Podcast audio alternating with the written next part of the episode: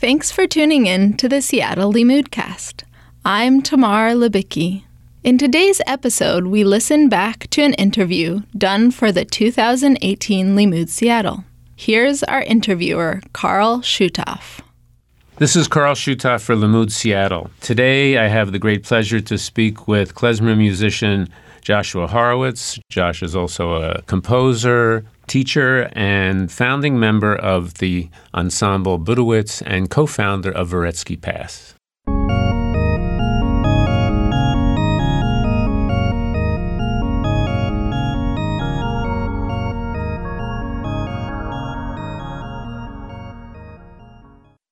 So, Josh, could you tell us how you how you came to be interested in uh, klezmer music? You've, you've obviously done a lot of uh, different types of music. Klezmer, especially the, the type of klezmer you're doing with Budowitz and Varetski Pass, uh, this is fascinating stuff. How, how did you how did you get there? How did you uh, come to to be interested? Um, it actually happened. You know, I was living in Austria from nineteen eighty-four to two thousand one for seventeen years. And when I was over there, um, during the, I don't know if you remember the Waldheim years. Um, I do, I do, yeah. Mm-hmm. Yeah. So when that started happening, I was in the late eighties. Um, it was just when I was finishing my studies at the um, the Graz Academy of Music in southern Austria.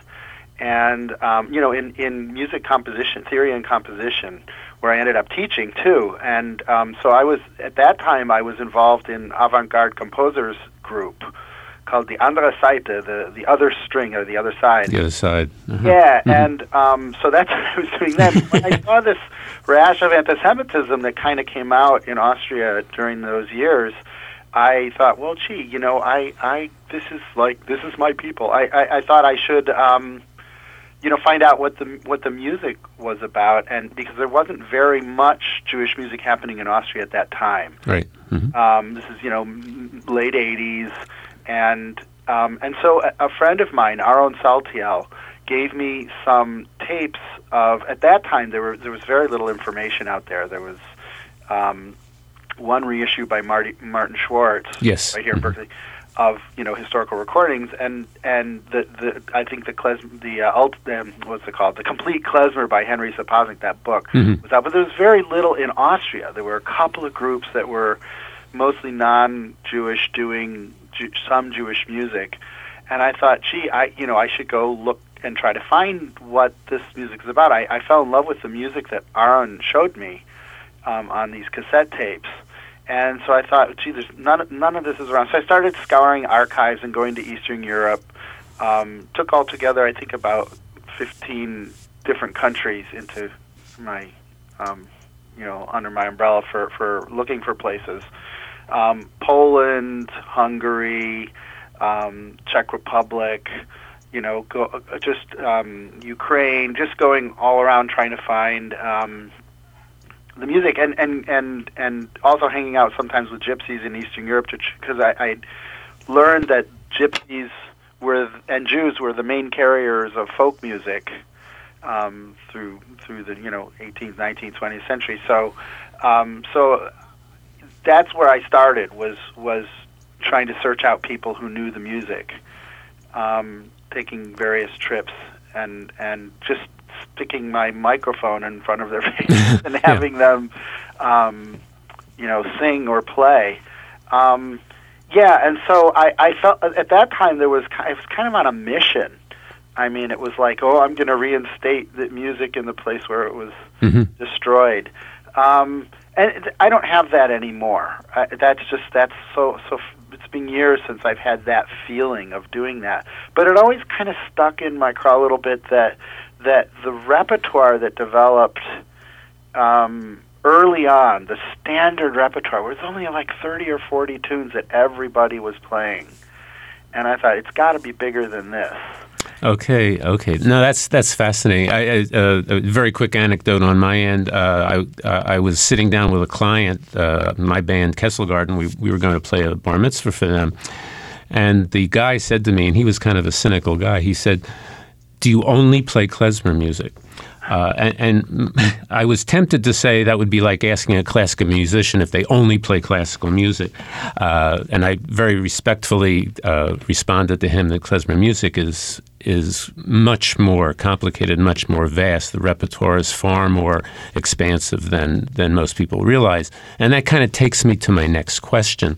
Uh, so having done this research and having gone to the source, uh, as you did, um, how did you get to the Carpathian Bow with Varetski Pass? How did you get to the uh, to the pre-immigration stuff with uh, with Budowitz, for example? First of all, I have to tell you, I was often not successful uh-huh. in a lot of those trips. This was before internet was happening, and you had sometimes telephone numbers, and you'd go, you'd go to the local market in whatever town you were in, and you'd ask the people who sold eggs and milk, you know, the ladies who knew the gossip of the, you know, the local place, you know, where were the weddings happening, and uh-huh. where are the musicians and stuff like. So it was like a real wild goose chase at that time. I just. you know, was floundering through. But I did get little snippets of things, and I found stuff in archives. Um, so so listening to the older recordings was so interesting to me. I loved the style of them. Mm-hmm. And I and, and when you compared it to, you know, what the Klezmorim and Capella were doing at that time, it didn't sound anything like them. Right. it just didn't. They just didn't have it. Uh-huh. And... And I was thinking, wh- why not? I, oh, one of the reasons is the, the instrumentation is wrong. I have the same the instrumentation change. They didn't have a banjo then, and uh-huh. I mean they, they had it, but you know, um, it's just the, the common instruments were the cymbal and and strings, and sometimes accordions, and you know, older acoustic instruments, and and so I realized that the sound was different partly because of that, and then partly because there was way more of an Ottoman influence.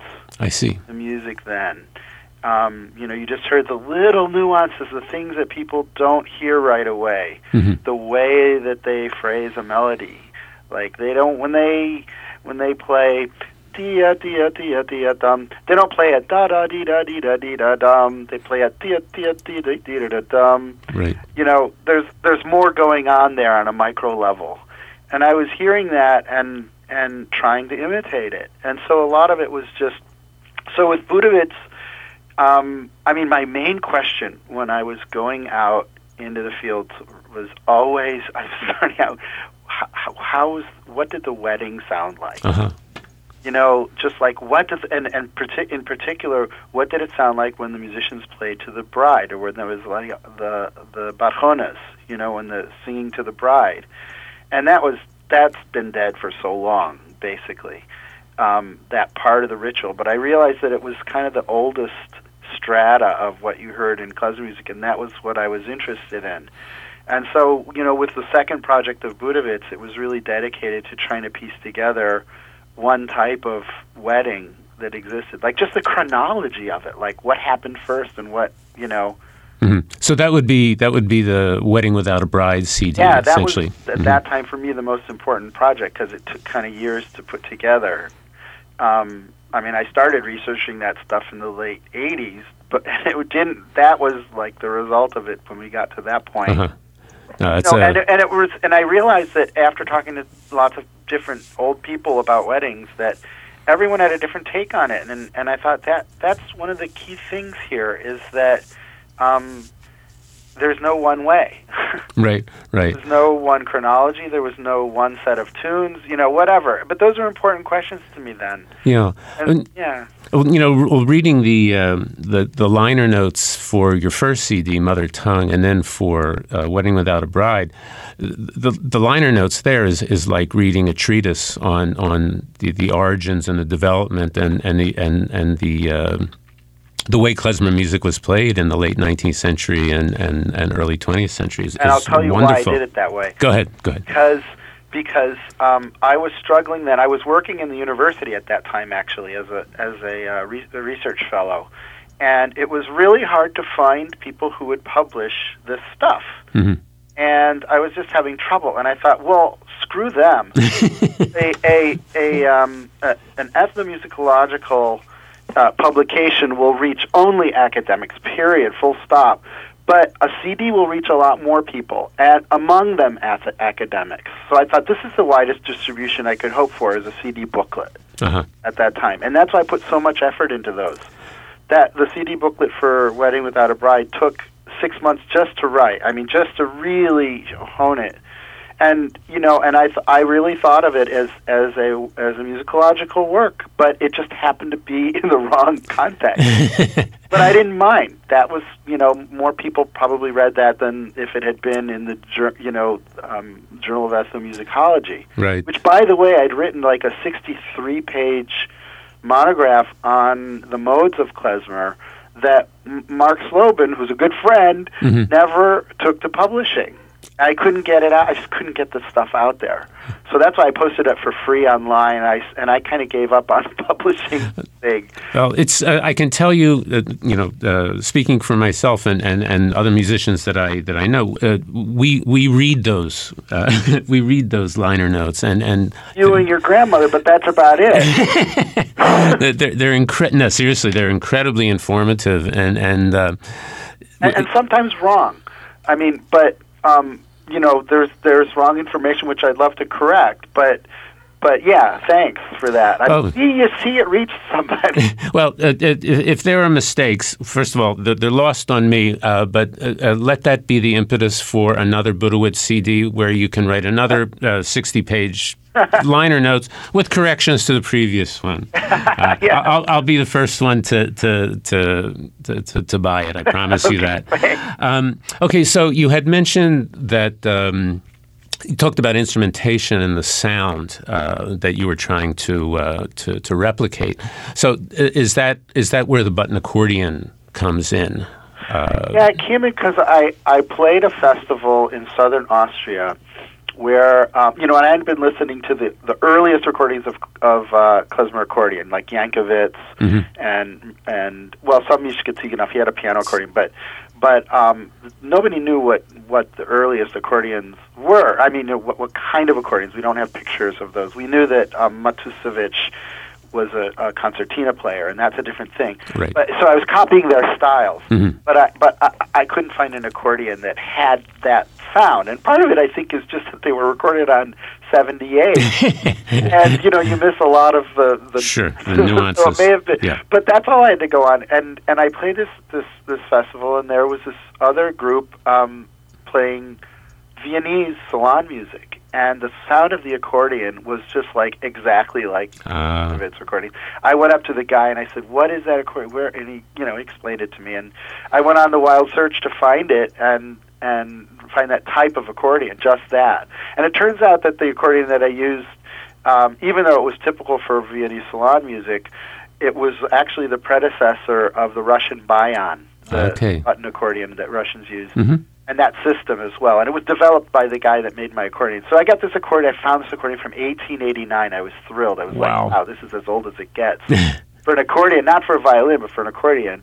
I mean, they were, you know, they were developed in the eighteen thirties, but, you know, to find a workable one from the eighteen eighties was pretty remarkable. It's older than the one in the German instrument music, you know, uh-huh, uh-huh. Tr- the Trossingen Accordion Museum. But, um, but yeah, and so the sound was just so beautiful to my ears and and old sounding, and the reeds were old. They were the original reeds and wow. everything there. So I just the sound just rung true to me, even though now today I listen to it and I go, no, there were lots of accordions then. It could it, people could have played anything. So I was but I was really in, you know, interested in historicity and the whole thing. And and at that time, uh, there may have been a time when I used the word authentic. I wouldn't touch that word anymore. Oh, okay. As plur, pluralistic is is much the word I prefer. Okay, it's gotcha. Exactly the opposite almost. Mm-hmm. No, like just like there were lots of cor- accordions, or lots of players, and and you, you know there was no typical thing. The only thing I can say about it is it's an old instrument and therefore an older sound. Um, And it could could be, you know, but it, it, it sounded to me like like what I'd heard on the early recordings. And then I found that, well, gee, you know, the instrument that you use really influences the way, the style that you play. Mm-hmm. Mm-hmm.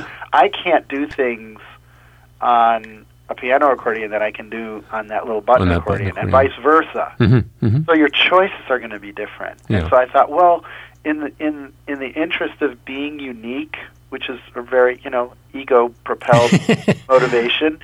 Um, very natural, though. It is. For any musician, that's kind of what you want. Um, um, I thought, well, I, you know, I'm certainly going to be unique with this instrument and maybe with the sound and hopefully with the style, too. Yeah. Well, you know, there's unique good and there's unique bad. You're you, you're, the, you're the former. uh, no, I, I, well, I think, uh, if I'm not mistaken, uh, the, the Budowitz recording, I think...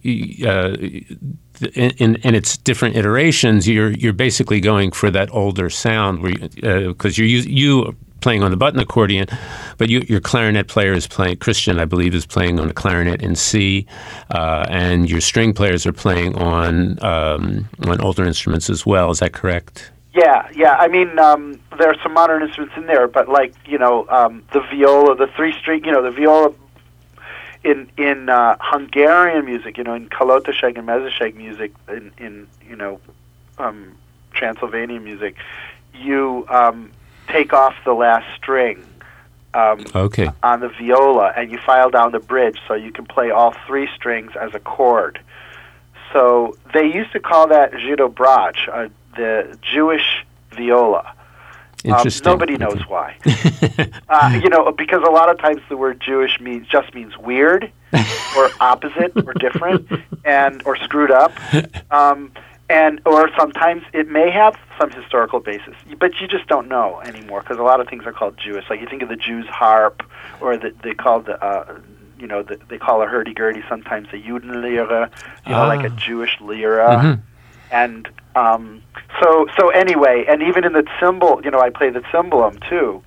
The cymbal, the you know the the, the hammer dulcimer, Jew, the Jewish hammer dulcimer, Jewish hammer dulcimer, right? And and when the when the strings are reversed on those, they call it a Jiddisch-Stimmung, which is the Jewish tuning, and that um, um, could mean because it's reversed, like like Hebrew is, you know, right to left instead of left to right. Ah, okay. Or it could mean weird, or it could mean that it really was Jewish, and you do find evidence of the elements of those tunings in, in Jewish instruments. Okay, so, that's fascinating. No, you just don't know. Right. Really, right. Nobody, you know, you can't really make any foregone conclusions about this stuff. But anyway, so yeah, with the Budowitz stuff, we were attempting to try to, um, to be... You know, just like we were kind of hooking on to the early music mm-hmm. ideal, not quite getting there, but part of that was because there was an economic thing going on there. That's like we it was hard to get gigs at that time, mm-hmm. and I was thinking maybe we can fall into the early music. Maybe we can convince the early music thing that that, that folk music should be part of that. Uh-huh. Remember, this is in the eight, you know, eighties and early nineties, right? And and like. Um, I, w- I was living in Graz, where Harnon- where Nicholas Harnoncourt was basically from and stationed, and I had friends that played in the Concentus Musicus Wien, the old, you know, very well-known early music ensemble. And I think it's all classical music. These guys don't. None of them are doing, you know, folk music, and they should be. And eventually, it kind of seeped in there, and we did get into some early music festivals. But that was my intention, also. Mm-hmm. So just to be totally honest about it, it was like, but I really wanted the older sound, and I wanted to, but we we realized we couldn't get past the nineteenth century, honestly, mm-hmm. because because um, we there's just too little infor- information. You know, the music, folk music, is not documented in the same way that music of the upper class is. Mm-hmm. Mm-hmm. Now, that's a big deal. You know that that you the earliest.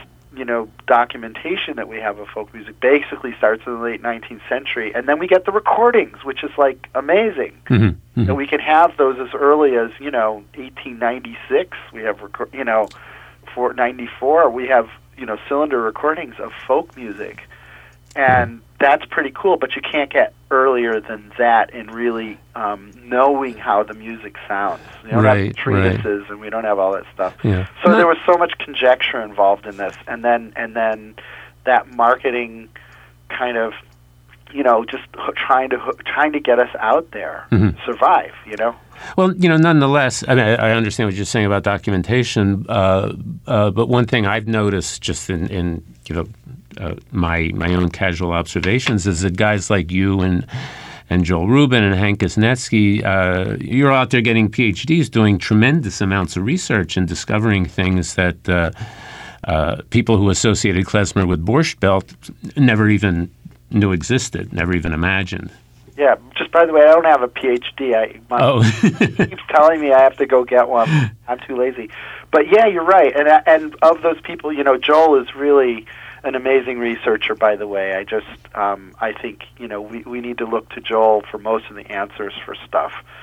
Um, but anyway, so, yeah. Um, but uh, right, the, and, and all of our, I mean, um, especially mine and Joel's interests have been in earlier stuff. Mm-hmm. Mm-hmm. An earlier klezmer. Hankus also, but certainly he's way more in the twentieth century than right, you were. Right, yeah. Oh, I'm just going to throw out a, a quick commercial advertisement for you uh, in, in terms of what the, the work that you are doing with uh, Joel Rubin. Your latest C D, Poilin, uh, is absolutely extraordinary, and um, anybody who's within the sound of my voice should be uh, listening to it, if not owning it. Now, oh, thank you so much.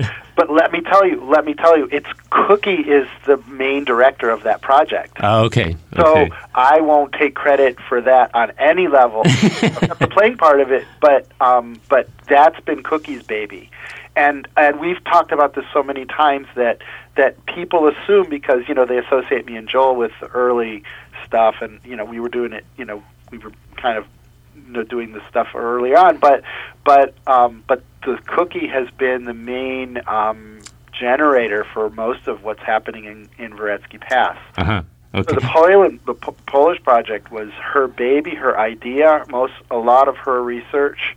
Yeah, and so we just we just you know tagged along on that. Oh. Well, just for the for the listeners out there who might not know who Cookie is, uh, we're talking about Cookie Sigelstein, uh, who is arguably the finest klezmer fiddler in the world today.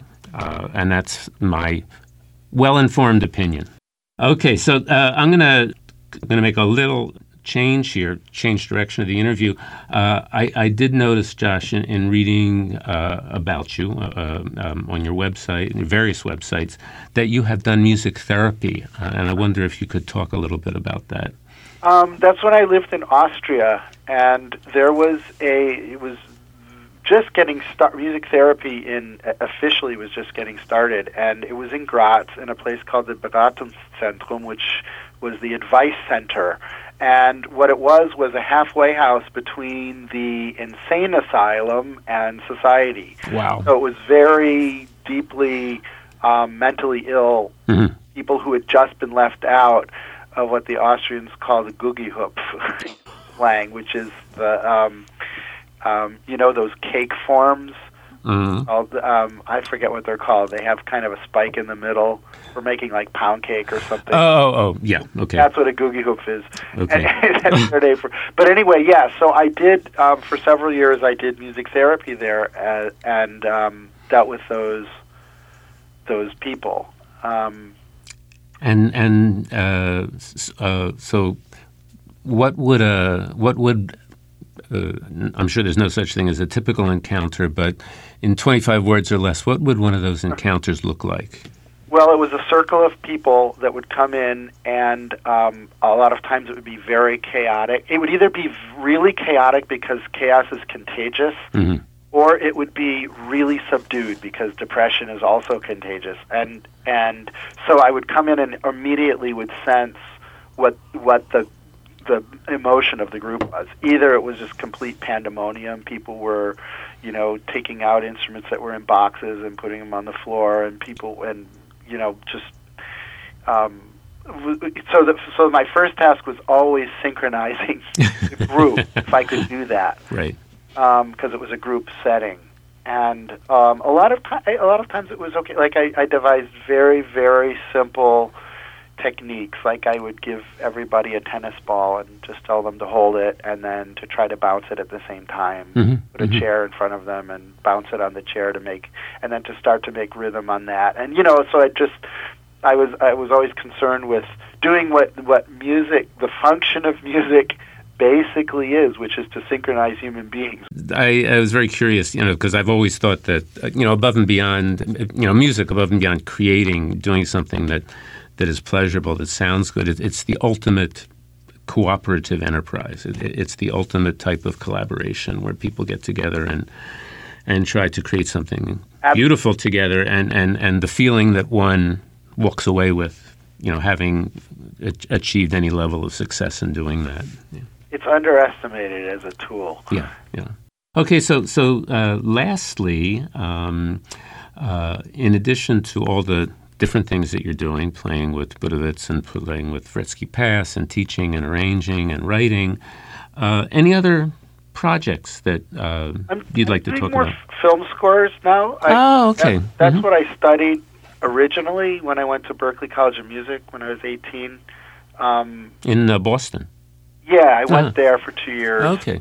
Um, and studying film scoring there, and you know, composi- I studied music um, composition privately there with Hugo Norton, who was at Boston College and Boston Conservatory and Boston University, and um, was wonderful, wonderful. I studied privately with him for several years, and so composition was my main thing then. So I'm going back to that and doing more jazz playing too on piano. Ah, okay. Um, that was my main instrument before. I'm playing with John Schott. I don't know, you know the I don't no, player. No. And uh, and we're doing a project with Jake Marmer. This is more much more experimental, you know, you know, experimental music. Mm-hmm. So it has it, it has some klezmery things in there sometimes, but certainly not, you know, it's it's much more jazz-oriented, free yeah. jazz and stuff like that. So that's a side of me I think a lot of people don't know, but because I never pushed it either. Uh-huh. But yeah, I'm doing that with them. It's called Cosmic Diaspora. Will will that uh, will that result in a C D or a performance? It is. We, he just Jake Marmer, just the poet of it. It's po- you know like kind of like beat poetry. It's okay. Wonderful, wonderful poetry. It, he just got a grant to, to record it. So sometime next year there should be a C D. Uh, excellent, excellent. Okay, Josh. Well, listen, it has been a great pleasure talking with you. Uh, th- thank you for spending some time with us.